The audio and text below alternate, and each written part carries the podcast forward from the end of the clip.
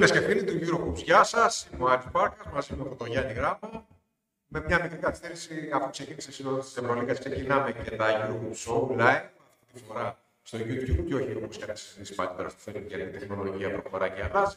Τα πράγματα αλλάζουν όπως και στο παρκέ. Αυτό που δεν αλλάζει, Γιάννη, προς το παρόν, είναι η εξαιρετική εικόνα του Ολυμπιακού και ε, τα αποτελέσματα του Παναθηναϊκού. Γιατί νομίζω ότι και η εικόνα του Παναθηναϊκού ήταν διαφορετική σε αυτήν την αναμέτρηση. Ε, σίγουρα ήταν διαφορετική. Η εικόνα όμως, όχι το αποτέλεσμα. Ε, τα αποτελέσματα μετράνε. Ο Ολυμπιακός τα παίρνει. τέσσερα μηδέν, πέρασε από Ισπανία, τρία στα τρία στην Ισπανία. Δεν το περίμενα προσωπικά. Νομίζω ότι το περίμενα του οπαδού του Ολυμπιακού δεν περίμενα κάτι τέτοιο. Συνήθως σε αυτές τις περιπτώσεις ξεκινάμε με το άμα κάνει ένα στα δύο στην Ισπανία, στα back to back, να είσαι ευχαριστημένος. Έκανε δύο στα δύο, μόνος πρώτος με τη Φενέρμπαχτσε. Παράλληλα, τρίτη ήταν για τον Παναθηναϊκό. Συνεχίζουμε από πού. Αν τυχόν και το που βάλουμε δεν παρακολουθήσατε το τι συνέβη μέχρι τώρα, ο Παναθηναϊκός κατάφερε να ανατρέψει την κόλλα σε ένα παιχνίδι που ξεκίνησε πολύ άσχημα γι' αυτό. Αλλά τελικά ιτήθηκε με ογδόντα τρία ογδόντα στο Άκα από τη Μονακό. Το αποτέλεσμα του Μονακό νομίζω ότι δεν σκοκάρει κανένα. Ε, αυτό που όμως έκανε ο Παναθηναϊκός ήταν να καταφέρει να επιστρέψει στο μάτι και τελικά να μην ολοκληρώσει μια εντυπωσιακή ανατροπή. Ενώ ο Ολυμπιακός, παρότι έπαιξε και αυτός με τη φωτιά, εκτός έδρας, κατάφερε να πάρει την νίκη με ενενήντα επτά ενενήντα δύο μέσα στη Μπασκόνια. Ας συνεχίσουμε με τον Ολυμπιακό, Γιάννη. Αυτό πιστεύω ότι αφενός το γεγονός ότι ο Ολυμπιακός αυτή τη στιγμή είναι το τέσσερα μηδέν, αλλά και το ότι νίκησε και σήμερα το βράδυ, ενώ δυστυχώς το αποτέλεσμα για τον Παναθηναϊκό του δίνει την πρωτοκαθεδρία. Σε λίγο θα έχουμε μαζί μας και τον Βαγγέλη Ιωάννου, που θα μας δώσει το σχόλιο του και θα μας περιγράψει και τι μας δώσει μια ιδέα για το τι είναι να περιμένουμε από τον blog του. Νομίζω ότι το μόνο στην πραγματικότητα δεν υπάρχει λόγος προβληματισμού για τον Ολυμπιακό. Πραγματισμό, τι να εκτελέσει, όταν δεν υπάρχει. Πάντα υπάρχει μια συνθήκη που πρέπει να υπάρχει κρίνια, πρέπει να υπάρχει βαβούρα, πρέπει να υπάρχει φασαρία. Νομίζω ότι έχει ξεκινήσει μια συζήτηση για το κατά πόσο μπορεί ο Ολυμπιακός να συνεχίσει να παίζει αυτό το επίπεδο ή αν αυτό που λέμε δεν είναι στην πραγματικότητα αυτό που να κάνει να μετρήσει περισσότερο ή στην πορεία θα τα πει μια χιλιά. Έχω την εντύπωση ότι όταν κάτι λειτουργεί, απλά δεν το αλλάζεις και αυτή τη στιγμή ο Ολυμπιακός λειτουργεί εξαιρετικά. Επειδή στη λέξη προβληματισμό, ε, έχω παρατηρήσει ότι δεν υπάρχει προβληματισμός και γενικά, ακόμα και ειδικά. Δηλαδή, μέσα στο παιχνίδι, εγώ δεν πιστεύω ότι ο Ολυμπιακός κοιτάει πόσο είναι το σκορ. Παίζει και όταν λήξει το μάτς, κοιτάει να δει τι έχει κάνει. Δηλαδή, έτσι το συν δεκαοκτώ έγινε μείον δέκα κάποια στιγμή, και η φυσιολογία που λες ότι άλλη ομάδα θα την έχει πάρει από κάτω, γύρισε και έκανε τρία στα τρία στην Ισπανία, μάλλον. Τέταρτη νίκη, να το πω αλλιώς, στη Βιτόρια μέσα, επί μιας Μπασκόνιας, η οποία ήταν αίτητη. Δεν είναι ότι κέρδισε, ξέρω εγώ, δεκαπέντε αγωνιστική και είχε ρεκόρ πέντε εννιά και πήγε και κέρδισε σε μια νορμάλ έδρα. Και είδαμε και πόσο... μια, μια νίκη που λέγαμε, εντάξει. Είδαμε πόσο έκανε θα... και η Μπασκόνια, γιατί όλοι περιμέναν να δουν τι θα κάνει ο Χάουαρντ και τελικά ο μοναδικός που φάνηκε από την Μπασκόνια σε αυτό το μάτι ήταν ο Χάουαρντ. Ο Ολυμπιακός, αν ήταν αυτό το πλάνο του, κατάφερε να τον εξουδετερώσει, αλλά είδαμε πόσο τελικά βάθος έχει η Μπασκόνια και πόσο παίχτες. Τους είχαμε συνηθίσει σε δεύτερους ρόλους τα τελευταία χρόνια, σαν τον Σεντεκέρπης ή ακόμα και τον Αγιέστη. Τώρα πια είναι έτοιμοι και να πάρουν περισσότερες ευθύνες.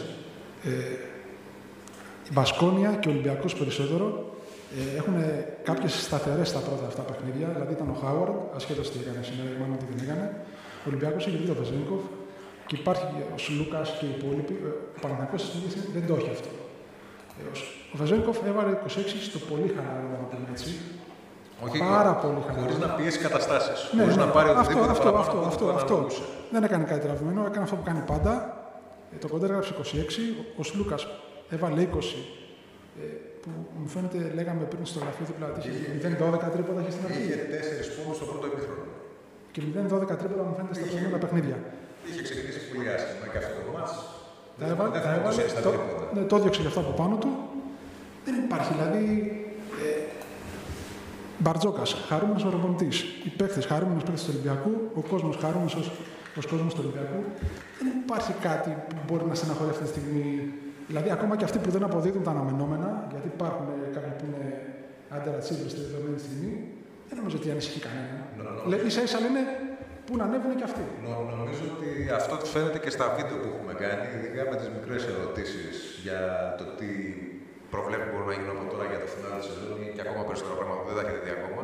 Η ατμόσφαιρα στον Ολυμπιακό είναι όντως καλύτερη από ποτέ τα τελευταία. Είναι αυτό, παραίστηκε που λέγεται. Είναι παραίστηκε και νομίζω ότι υπάρχει μια καλώς εννοούμενη αυτοπεποίθηση. Ε, βοηθάει και ο κορμός έτσι. Δηλαδή για να γίνεις παρέα δεν γίνεις σε παρέα από τη μια στιγμή στην άλλη. Και από ό,τι είδαμε ότι ομάδες που έχουν κάνει λίγες αλλαγές. Ε, εντάξει, θα αφήσω λίγο απ' έξω το Φενέρμπαχτσε. Οι ομάδες που έχουν κάνει λίγες αλλαγές πάνε πολύ καλά στο ξεκίνημα. Ακόμα και η Άλμπα, που είναι η ομάδα που φαίνεται με τις λιγότερες αλλαγές, έτσι την πήγε να παίξει στην Εφές και το κόντρα το παιχνίδι. Η, η Άλμπα είναι αξιοθαύμαστη καταρχήν γιατί έχει πάρα πολλές αποφασίες αυτή τη στιγμή και δεν ασχολείται κανένας με αυτές. Παίζει τον μπάσκετ, όπως κάνει πάντα και έχει και αποτελέσματα. Αλλά νομίζω ότι τώρα είναι ώρα να βάλουμε και στη συζήτηση τον uh, Βαγγέλη Ιωάννου. Αν έχει γίνει η σύνδεση, Βαγγέλη, μας ακούς? Σας ακούω, παιδιά. Καλησπέρα. Καλησπέρα. Το σχόλιο σου καταρχήν για τον Ολυμπιακό. Είναι καλύτερος από ό,τι θα περιμέναμε αυτή τη στιγμή? Ε, για να διαφημίσουμε και λίγο και την εκπομπή στην Ερασκό, το κατά Ιωάννου Ευαγγέλιο, το, το έχει περιγράψει πολύ καλά ο Βασίλης Μουράτος του Προμηθέα. Ε, είναι... Έχει μια ετοιμότητα που τρομάζει ο Ολυμπιακός στην αρχή της σεζόν. Και θα συμφωνήσω με κάτι ακόμα που μας είπε τις προηγούμενες μέρες, γιατί αυτός είναι ο φοιτητός Ολυμπιακός, ο δημόσιος ομάδας, ο Ταφές, ο διευθυντής επικοινωνίας και μάνατζερ της ομάδας του Ολυμπιακού. Ο Ολυμπιακός παίζει το μπάσκετ της Λουκικής, το μπάσκετ του Σλούκα. Ο Σλούκας εκφράζει το μπάσκετ συνόλου του Ολυμπιακού. Και αυτό ουσιαστικά και όλα τα χαρακτηριστικά της ομάδας Μπαρτζόκα που βλέπουμε από το Σούπερ Καπ στη Ρόδο μέχρι και σήμερα. Ο Ολυμπιακός είναι η πρώτη ελληνική ομάδα που κάνει ε, τρεις συνεχόμενες νίκες μέσα σε είκοσι μέρες στην Ιβηρική. Ποτέ άλλοτε το φορμάτ της Ευρωλίγκας δεν έφερνε τόσες πολλές φορές μια ελληνική ομάδα να παίξει ισπανικό έδαφος τόσο κοντά και να παίξει και με Μπαρσελόνα, με Ρεάλ, με Μπασκόνια όπως έπαιξε. Κάνει τρία στα τρία συνολικά, τέσσερα στα τέσσερα. Και θα τολμήσω από την αρχή της σεζόν. Σας περιγράφω τώρα τι θα γράψω στο blog, πώς θα προσεγγίσω το θέμα, όχι μόνο του Ολυμπιακού αλλά και του Παναθηναϊκού. Κάνω μια γέφυρα και τα συνδυάζω. Θα τολμήσω να πω ότι από τον Οκτώβριο νομίζω ότι υπάρχει ένα πρόκριμα για τις δύο ομάδες του Final Four. Και μην γελάσεις κανένας. Το μυαλό σας νομίζω ότι πηγαίνει στο ποιες είναι οι δύο ομάδες του Final Four.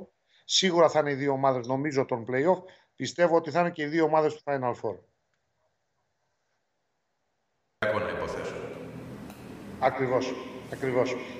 Για άλλους λόγους ο Ολυμπιακός ε, και για διαφορετικούς λόγους η Μονακό. Η Μονακό, επειδή το είδαμε και απόψε, έχει Μάικ Τζέιμς αλλά και ε, αρκετούς ακόμα παίκτες με τεράστια προσωπικότητα, με ατομικές ε, ενέργειες, με αποφάσεις μέσα στο μάτς που μπορεί να σου δώσουν τη νίκη σε ένα ε, παιχνίδι που γύρισε όπως γύρισε ε, στο Ολυμπιακό στάδιο.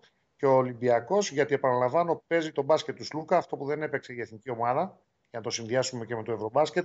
Παίζει το, το μπάσκετ το, το ευρωπαϊκό, το μπάσκετ του μυαλού, της λογικής α, και βεβαίως ναι, της προσαρμογής σε όποιες συνθήκες.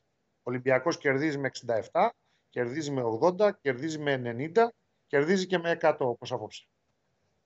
Νομίζω έτσι όπως παίζει ο Ολυμπιακός, πάντως είναι πιο φυσιολογικό να κερδίζει παιχνίδια με ογδόντα και ενενήντα πόντους. Δηλαδή, βλέπουμε μια ομάδα η οποία δεν διστάζει να τρέξει, δεν διστάζει να σουτάρει, δεν διστάζει να παίξει πολύ ελεύθερα. Και ακόμα και όταν βγάζει καλή άμυνα, δεν τη βγάζει με γνώμονα να καθυστερήσει το παιχνίδι ή να ελέγξει απλά το ρυθμό. Τη βγάζει με στόχο να επιτεθεί στο ανοιχτό γήπεδο. Δηλαδή, έχει πια τα υλικά για να παίξει ένα τρομερά σύγχρονο μπάσκετ. Προσαρμόζεται ε, στον αντίπαλο. Παίρνει ό,τι δίνει ο αντίπαλος. Και είναι πολεμική μηχανή, δεν σταματάει, δεν σταματάει, παίζει το δικό της μπάσκετ, νομίζω φάνηκε και απόψε, και αν χρειαστεί να φτάσει κοντά στο εκατό για να κερδίσει θα το κάνει. Ε, ακόμη και αν έχανε δεν θα έλεγα διαφορετικά πράγματα για τον Ολυμπιακό, αν είχε δηλαδή και μια απώλεια στην Ισπανία, στις τρεις πρώτες επισκέψεις του. Σε, στην αντίπερα όχθη ο Παναθηναϊκός έχει τα γνωστά προβλήματα, τα έχουμε πει ε, αρκετές φορές, ε, ε, τα λέμε και απόψε, του λείπει ο οργανωτής, είναι φανερό. Ε, η απόδοση ενός παίκτη όπως του Γουίλιαμς με την ε, εμφάνιση ε, καριέρας, θα έλεγα σήμερα, δεν είναι αρκετή. Είναι ευρωλίγκα, είναι ευρωκαριέρας. Ευρωκαριέρας, ναι, ακριβώς. Ναι. Δε, δεν είναι αρκετή όταν απέναντι σου έχεις τη Μονακό των τριάντα τόσων εκατομμυρίων. Νομίζω ξεπέρασε κατά τα τριάντα εκατομμύρια ε, ο προϋπολογισμός της. Συνεπώς, ε, βλέπουμε ποιες ομάδες μπορούν να πάνε επί, στους διαδρομές. Επισήμως ανακοινωμένος, σύμφωνα με τους αυστηρούς γαλλικούς νόμους, ο προϋπολογισμός της Μονακό είναι είκοσι εκατομμύρια, αλλά η αλήθεια είναι ναι, ότι... Αν, αν, θέλουμε, αν, θέλουμε, ναι. αν θέλουμε το πιστεύουμε. Ναι, αυτό, ότι αν δεις τα ονόματα που βρίσκονται στο παρκέ και αν συνυπολογίσεις το κόστος ζωής στο Μονακό και το τι σημαίνει αυτό σε πόνους, ενδεχομένως διαμονές κτλ, το μόνο που μπορεί να φανταστεί κανείς είναι ότι βολεύει η εφορία και έτσι φαίνονται τα χρήματα όσα φαίνονται επισήμως. Να κάνουμε λίγο πλάκα. Ε, τρώνε πολλά μακαρόνια στο Μονακό. Κατά πράγματα ο Παναθηναϊκός μπορεί να διορθωθεί. Ο, ο Ολυμπιακός δεν έχει να αλλάξει τίποτα, μόνο καλύτερος μπορεί να γίνει. Θα συνεχίζει να παίζει αυτό το μπάσκετ που σκοπίζει τρόμο α, σε αντιπάλους α, και ενθουσιάζει το δικό του κοινό. Θα περιμένει τη Μονακό μέσα πλέον ο Ολυμπιακός και ο Παναθηναϊκός αν μπει ο Ουόλτερς. Όταν θα μπει ο Ουόλτερς να δούμε σε τι κατάσταση είναι. Μόλις έρθει ο Μπέικον και μόλις α, είναι α, εκατό τοις εκατό και ο Παπαγιάννης θα δούμε τι μπορεί να κάνει. Αλλά φαίνεται ότι και φέτος θα έχει θέματα όταν μιλάμε για την Ευρωλίγκα. Αυτά. Καλό βράδυ. Καλή συνέχεια. Τα περισσότερα στο blog. Ευχαριστούμε, Βαγγέλη. Μας έδωσε και την ιδανική πάσα, Βαγγέλη, για να μιλήσουμε για το θέμα της ημέρας και τον Παναθηναϊκό, το οποίο καλώς ή κακώς νομίζω ότι είναι μεταγραφή του Μπέικον. Δεν είναι ότι έγινε στο μάτς με τον Μονακό, έστω και αν η εικόνα και η αντίδραση που έβγαλε ο Παναθηναϊκός ήταν μεγάλη. Συμφωνώ με αυτό που είπε ο Βαγγέλης ότι εν πολλοίς ήταν και θέμα βραδιάς του ενός. Δεν ήταν ότι ήταν μια συνολική λειτουργία της ομάδας. Αλλά παρά το αποτέλεσμα, το γενικό πρόσημο είναι κατά την επιδοφόρο. Γιατί είδες και την εικόνα της ομάδας, όπως και το Μπέικον, πιστεύεις ότι αν μη άλλο Μπέικον φαίνεται στην ποιότητα. Σε αυτό το παράδειγμα. Θα διαφωνήσω εδώ, δεν είναι ελπιδοφόρο όταν έχεις ένα τρία και έχεις να πας να παίξεις στην τριάντα. Δηλαδή μπορείς να γυρίσεις με ένα τέσσερα και μέχρι να μπει και ο Μπέικον να, να προσαρμοστεί, μπορεί να έχει χάσει πολύ περισσότερο χρόνο. Ε. Το ελπιδοφόρο είναι ότι πήρες τον Μπέικον. Α, αυτό αυθαίρετο. Ε, ασχέτως αν ε, πριν, ναι, πριν τέσσερις πέντε μέρες ο coach Ράντονιτς είχε πει ότι δεν είναι το προφίλ του αυτό που ταιριάζει στην ομάδα. Ε, διάβασα πριν δηλώσει από ε, Euroleague τι δίκαιη συνέντευξη τύπου, είπε ότι το συζήτησε με τη διοίκηση. Άλλαξε γνώμη και γι' αυτό έδωσε το OK και αυτός. Γιατί είναι και προπονητής, μην το ξεχνάμε. Δηλαδή, και να πιστώσουμε μεταγραφές και χειρισμούς και στον Δημήτρη Γιαννακόπουλο. Αλλά γιατί στην τελική αυτός πληρώνει. Αλλά μην αφήσουμε και έκθετο τον προπονητή, το πληρώνει κάποιος, αν είναι. Ε, πρέπει να δώσει το OK και αυτός. Ε, οπότε το ελπιδοφόρο είναι ότι ο Παναθηναϊκός πλέον έχει τον Μπέικον, έχει κάποιον που ξέρει να βάζει την μπάλα στο καλάθι. Ο Παναθηναϊκός δεν το έχει αυτό. Και πριν που συζητάγαμε με τον Βαγγέλη, ε, ο Ολυμπιακός ε, δεν παίζει σύγχρονο μπάσκετ με την έννοια ότι έτσι παίζεται το μπάσκετ. Είναι ότι προτιμά, κυνηγάει, παίζει να κερδίσει η μάτσα με ενενήντα επτά ενενήντα δύο όπως σήμερα, παρά να τα κερδίσει εβδομήντα εξήντα επτά. Δηλαδή, μην ξεχνάμε ότι παίζουμε μπάσκετ να βάζουμε καλάθι. Έγινε αποτέλεσμα να μην βάλει. Οπότε η παρουσία του Μπέικον όταν έρθει, όταν μπει. Ε, στα της ομάδας κτλ. Σίγουρα θα αναζωογονήσει την επίθεση του Παναθηναϊκού, η οποία δεν έχει σταθερά όπως έχει ο Ολυμπιακός. Ο Γουίλιαμς είχε δύο πόντους στην πρώτη περίοδο, έβαλε άλλες είκοσι έξι μέχρι το τριάντα και στην τέταρτη περίοδο, δεν την έπαιξε ο Ολυμπιακός γιατί ο άνθρωπος ήταν και τραυματίας και έπρεπε να πάρει και ανάσες, πήρε μόλις δύο σουτ. Έμεινε στους τριάντα. Ο Παναθηναϊκός δεν έχει τη σταθερά, ο Μπριγκόνης δεν έχει βρει ακόμα τον καλό του αυτό. Δηλαδή, αν σε αυτό το μάτσο είχε και είκοσι Μπριγκόνης, και βασικά. Δύο σουτ να έχει βάλει παραπάνω που λέμε. Ναι, γιατί το, το είκοσι δεν το έχει κάνει και ποτέ ο ναι. Γκριγόρης αμέσως. Δηλαδή αυ, και αυτό θα ήταν πέραν των συνηθισμένων. Ναι, ναι, γιατί... Θα ήθελες έναν Γκριγόρη ο οποίος είναι σημείο αναφοράς και ξέρει το ρόλο του στα τελευταία λεπτά, στην τελευταία περίοδο. Βέβαια, προς περάσπιση του Γκριγόρη δεν κρύφτηκε. Την πήρε την μπάλα. Ναι. Το θέμα είναι ποιο ήταν το αποτέλεσμα. Και εκεί νομίζω ότι συμφωνούμε όλοι πέρα από το. Αν ταιριάζει καλά ο Μπέικον με το υπόλοιπο υπάρχουν ρόστερ, τι άλλο υπήρξε στην αγορά, τι θα μπορούσε να αλλάξει, τι θα μπορούσε να αλλάξει. Αν ο Μπέικον θα παίζει τρία ή τέσσερα, νομίζω ότι κανένας δεν μπορεί να αμφισβητήσει την ποιότητα του Μπέικον όταν σε κάποια κατάσταση. Και νομίζω ότι η ποιότητα, συνολικά το ρόστερ του Παναθηναϊκού, είναι κάτι που που στη πορεία μιας σεζόν στην Ευρωλίγκα μόνο σε καλό μπορεί να το πει. Ε, ξέρεις τι γίνεται, ο, ο Γκριγκόνης δεν κρύφτηκε σήμερα και ούτε στα προηγούμενα παιχνίδια, ασχέτως αν ήταν αστός. Ε, ωστόσο, ε, δεν έχει αυτή την έκρηξη στην κίνηση, στην εκκίνηση, να, να ξεφύγει από τον αντίπαλο. Ο Μπέικον το έχει αυτό. Και, και είναι, ο Μπέικον είναι ο παίκτης που έχουν και άλλες ομάδες. Μπορεί να μην έχουν στο τρία, όταν έχουν π.χ. στο ασώδιο. Ο Μάικ Τζέιμς παράδειγμα στην Μονακό. Ε, σκέφτομαι τώρα τον Παναθηναϊκό που δεν είχε τον Ουόλτερς, ο οποίος επιστρέφει πιθανότατα στο παιχνίδι με τον ελληνικό, όπως είπε ο κ. Ράντονιτς. Σκέφτομαι τον Παναθηναϊκό λοιπόν να είχε τον Μπέικον από την αρχή της χρονιάς σε αυτά τα τέσσερα παιχνίδια, να στο κάνει λίγο άνω κάτω με την καλή έννοια το παιχνίδι, να μπορεί να δημιουργήσει και για τον εαυτό του. Δηλαδή θα πάρει την μπάλα και θα δημιουργήσει. Δεν θα μείνει με είκοσι τέσσερις επιθέσεις. Γιατί αυτές οι είκοσι τέσσερις επιθέσεις έχουν ένα θεματάκι.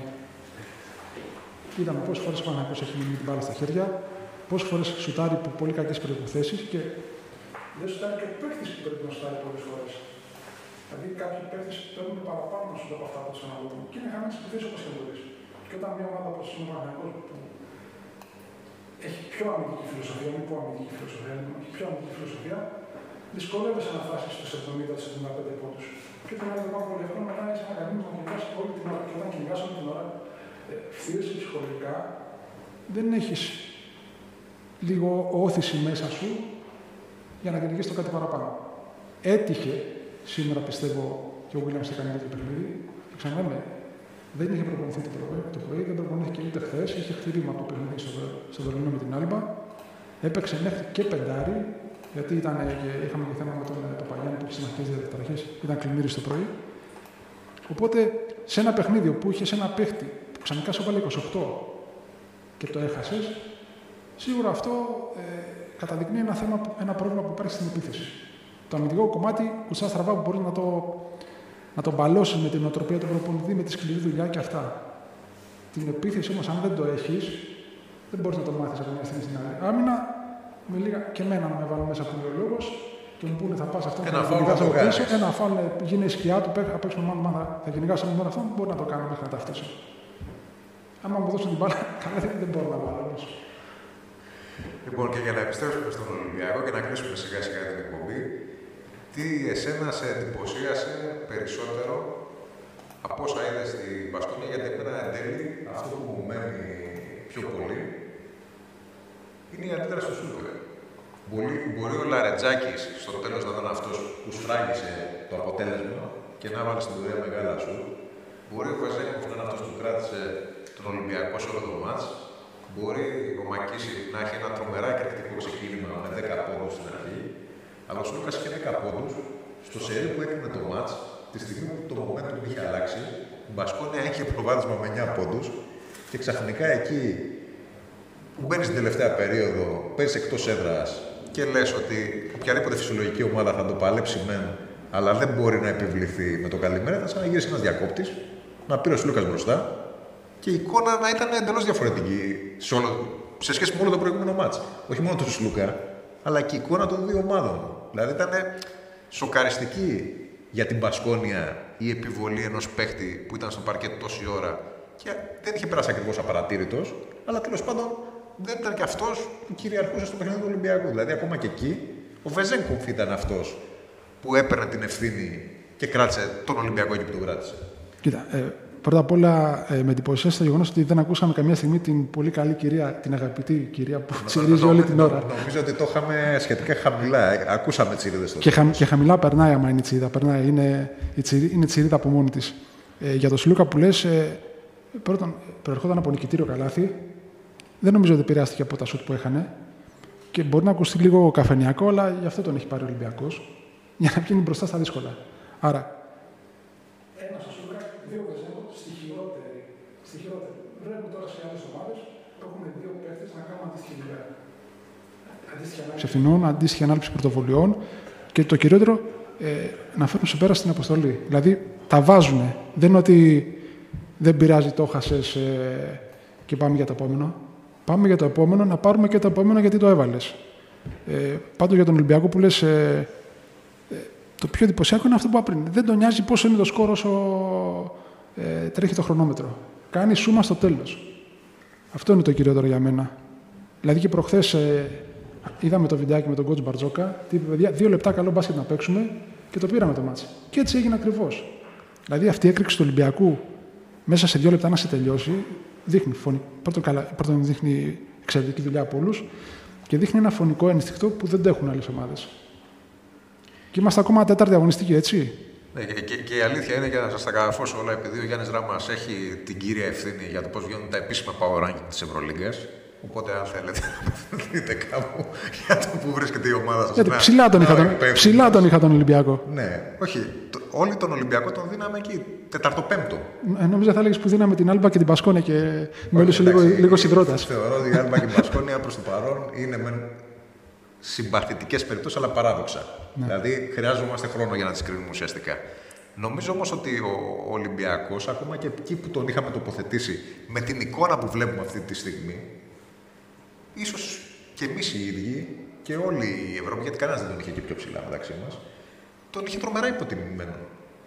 Αν θυμάμαι καλά, ε, είχε δηλαδή, πει στο πέντε. Ναι, δηλαδή με... θεωρούσαμε καθαρά την Εφές δικαιότατα, ναι, και τη Ρεάλ και την Μπαρσελόνα επίσης δικαιότατα με βάση με το ρόστερ ένα βηματάκι πιο μπροστά και ενδεχομένως και το Μιλάνο με την ενίσχυση που είχε με τον Μπάγκο, τον Ντέβις και τον Βόιτμαν. Λίγο πιο ψηλά από τον Ολυμπιακό. Στην πράξη δεν βλέπουμε να ισχύει κάτι τέτοιο. Βλέπουμε ότι ο Ολυμπιακός αυτή τη στιγμή είναι η πιο έτοιμη ομάδα της Ευρωλίγκας και το μοναδικό ερώτημα που μπαίνει στο δικό μου το μυαλό είναι αν ο Ολυμπιακός αυτή τη στιγμή είναι το τελικό προϊόν, το καλύτερο που μπορεί να παίξει και το παίζει πολύ νωρίς λόγω ευρωμπάσκετ, λόγω χημίας, λόγω, λόγω και οι υπόλοιποι θα βελτιωθούν ή αν αυτό που βλέπουμε. Ε, άρα αυτό που λέω εμπεριέχει και τον κίνδυνο του να υπάρξει μια κοιλιά σε κρίσιμο σημείο. Και ό,τι συνέβη τώρα σε τέσσερις πέντε μήνες να το έχουμε ψιλοξεχάσει, γιατί θα υπάρχουν ήττες, θα υπάρχουν τα προβλήματα, δεν ξέρω τι μπορεί να γίνει. Ή αν αυτό που βλέπουμε είναι απλά η βάση και μπορεί να γίνει και ακόμα καλύτερο. Μια σκέψη που είναι τρομερά τρομακτική, όντως, για όλη την υπόλοιπη Ευρώπη. Πρόσεξε να δεις, μέσα σε σαράντα οκτώ ώρες άκουσα δύο φορές, μία τον coach Μπαρτζόκα και δύο τον Χρήστο Μπαφέ, να λένε το ίδιο πράγμα, ότι η ομάδα είναι ακόμα στο εξήντα τοις εκατό. Τώρα Α, το, το, το... Αυτό ακούγεται πολύ, ναι, τρομακτικό, πολύ καλό άμα είσαι οπαδός του Ολυμπιακού και για να είναι αληθινό και νομίζω ότι Ξε... πρέπει να το δούμε για να το πιστέψουμε. Γιατί να μην είναι αληθινό όμως, αφού είσαι ακόμα νο... είναι νωρίς στη σεζόν. Το θέμα για μένα είναι ότι αν αυτό είναι το εξήντα τοις εκατό, δηλαδή το πιστεύω ότι είναι, το θέμα για μένα είναι αν μπορείς να φτάσεις στο εκατό τοις εκατό όταν πρέπει. Γιατί όταν το φτάσεις, το δύσκολο μετά θα, να το διατηρήσεις εκεί πέρα. Εντάξει, αυτό, αυτό είναι ένα πολύ καλό ερώτημα, αλλά αυτή τη στιγμή, επειδή βλέπουμε αυτό το τέσσερα μηδέν, επειδή βλέπουμε τις τρεις εκτός έδρας νίκες στην Ισπανία, δηλαδή πριν καλά-καλά ξεκινήσει η σεζόν, ο Ολυμπιακός έχει καταφέρει να περάσει από τη Ρεάλ, από την Μπαρσελόνα και από την Μπασκόνια. Τρεις έδρες που υπό κανονικές συνθήκες, όποιος και να χάσει εκεί πέρα, θα δεν θα στενοχωρηθεί. Ξέρεις, είναι σαν να σε μισεί κάποιος και να σου λέει θα πας να παίξεις τώρα εκεί πέρα τρία μαζεμένα, ναι, παιχνίδια για, για να, να καταστραφείς, να ξεκινήσεις άσχημα. Και εσύ να επιστρέψεις καβάλα στα άλογο. Πάντως, επειδή λέμε για ποσοστά και τα λοιπά, έστω ο Ολυμπιακός είναι στο εξήντα τοις εκατό. Τώρα θα σε ρωτήσω εγώ, γιατί εγώ δεν έχω απάντηση. Πες μου, ο Παναθηναϊκός σε τι ποσοστό είναι. Πρέπει να δω το Παναθηναϊκό. Δηλαδή, πραγματικά θεωρώ ότι όσο και να ακούγεται, στα αυτιά κάποιου ειδικά θα παρέχουν κακά τα ψέματα, κακά τα ψέματα, εξαιρετικός ο Μάικ Τζέιμς σήμερα, αλλά τις κρίσιμες αποφάσεις του τέλος θεωρώ, και αυτός που στην ουσία κλείδωσε το παιχνίδι, ήταν ο Λέιν. Τρουμένει ένα λεβδέν, πολύ καλός ο Παρελής, νομίζω ότι έχει δώσει ακριβώς ό,τι αποκτήθηκε για να...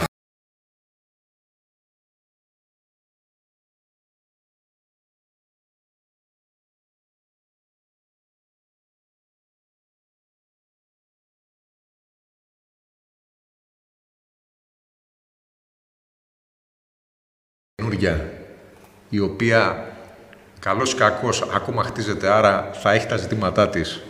Νομίζω, συμφωνείς και εσύ, ότι έχει κάνει ένα σημαντικό άλμα ποιότητας σε σχέση με το περσινό ρόστερ. Μονακό, πλάγια. Ο, ο Παναθηναϊκός. Α, καλά, ναι, εννοείται. Δεν το συζητάμε, δηλαδή. Είναι... πια, ό, όπως και να το δει κανείς, το ρόστερ που έχει ο Παναθηναϊκός, με δεδομένους τους περιορισμούς οικονομικούς που έχει, είναι καλύτερο από το περσινό. Δεν το συζητάμε. Κοίτα, και χωρίς να κοιτάξεις τα ονόματα και μόνο που πλέον το ρόστερ θα έχει οκτώ ξένους, ναι, καταλαβαίνεις ότι... ότι κάτι καλό έχεις πάρει. Δηλαδή δεν παίρνεις οκτώ έτσι από το σωρό. Λοιπόν, θεωρώ ότι πρέπει να δούμε τον Παναθηναϊκό με τον Ουόλτερς, γιατί ο Ουόλτερς είναι η επέκταση του Ράντονιτς. Έχει συνεργαστεί με τον Ράντονιτς στον Ερυθρό Αστέρα με τα αποτελέσματα που είδαμε. Ο Ράντονιτς είναι ένας προπονητής, καλός κατά τη γνώμη μου. Ο καθένας μπορεί να τον κρίνει όπως θέλει. Τα αποτελέσματα του μιλάνε, το γεγονός ότι κατάφερε να κερδίσει τον Ομπράντοβιτς και την Παρτιζάν, με ό,τι συνεπάγεται αυτό, εντός Σερβίας, είναι ενδεικτικό νομίζω των δυνατοτήτων του. Mm.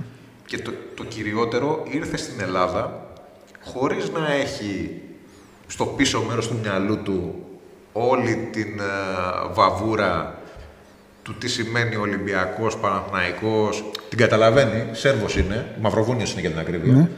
Και προφανώς uh, έχει έρθει για να πετύχει. Αλλά ο πρώτος του στόχος είναι η καριέρα του.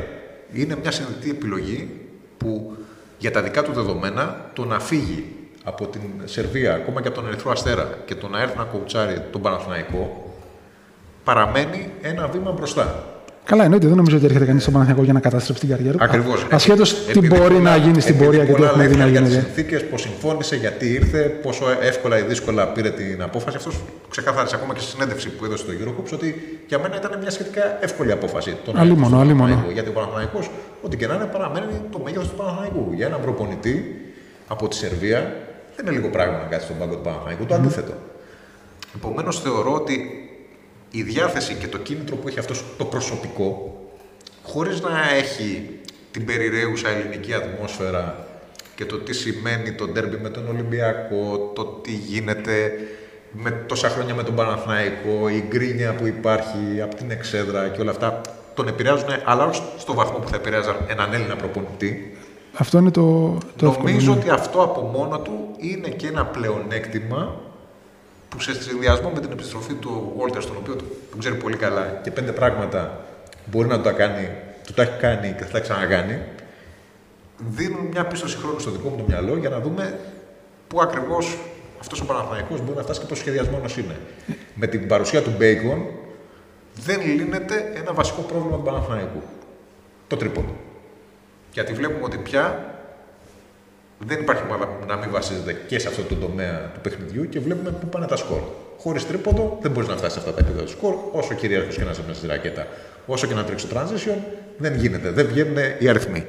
Από εκεί και πέρα όμως ο Παναθηναϊκός πιστεύω θα κάνει το καλύτερο που μπορεί και δεν έχουμε δει ακόμα το καλύτερο που μπορεί. Κοίτα, και... η παρουσία του Ουόλτερς που λέμε τόση ώρα ε, δεν είναι απλά ότι επιστρέφει και θα πέσει επιτέλους με αυτόν που προόριζε για αυτά την point guard, είναι ότι απελευθερώνει ένα τον Πονίτικα που δεν θα έχει πια χρέη να κατεβάσει την μπάλα. Βε, βέβαια, ο Πονίτικα η αλήθεια είναι ότι με την μπάλα στα χέρια, φάνηκε αυτό και με την Εθνική Πολωνίας, ίσως ήταν και καλύτερος από ότι ήταν off-ball στις ενίκες ε, και σε άλλες ομάδες.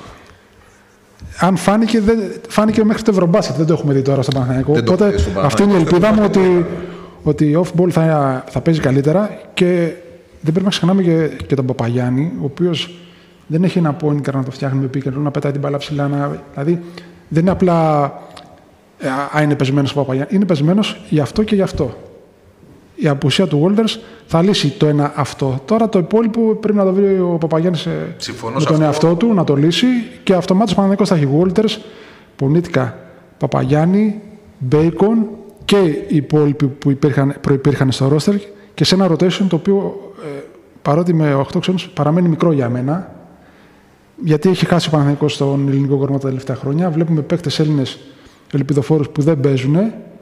Που και δεν παίζουν νομίζω γιατί οι υπόλοιποι έχουν ανεβάσει τόσο ψηλά τον πύχη. Δηλαδή δεν, είναι, δεν υπήρχε η απόκτηση του Ράντονιτς, δεν βασίστηκε σε ένα πλάνο να αναδείξουμε και Έλληνες παίκτες.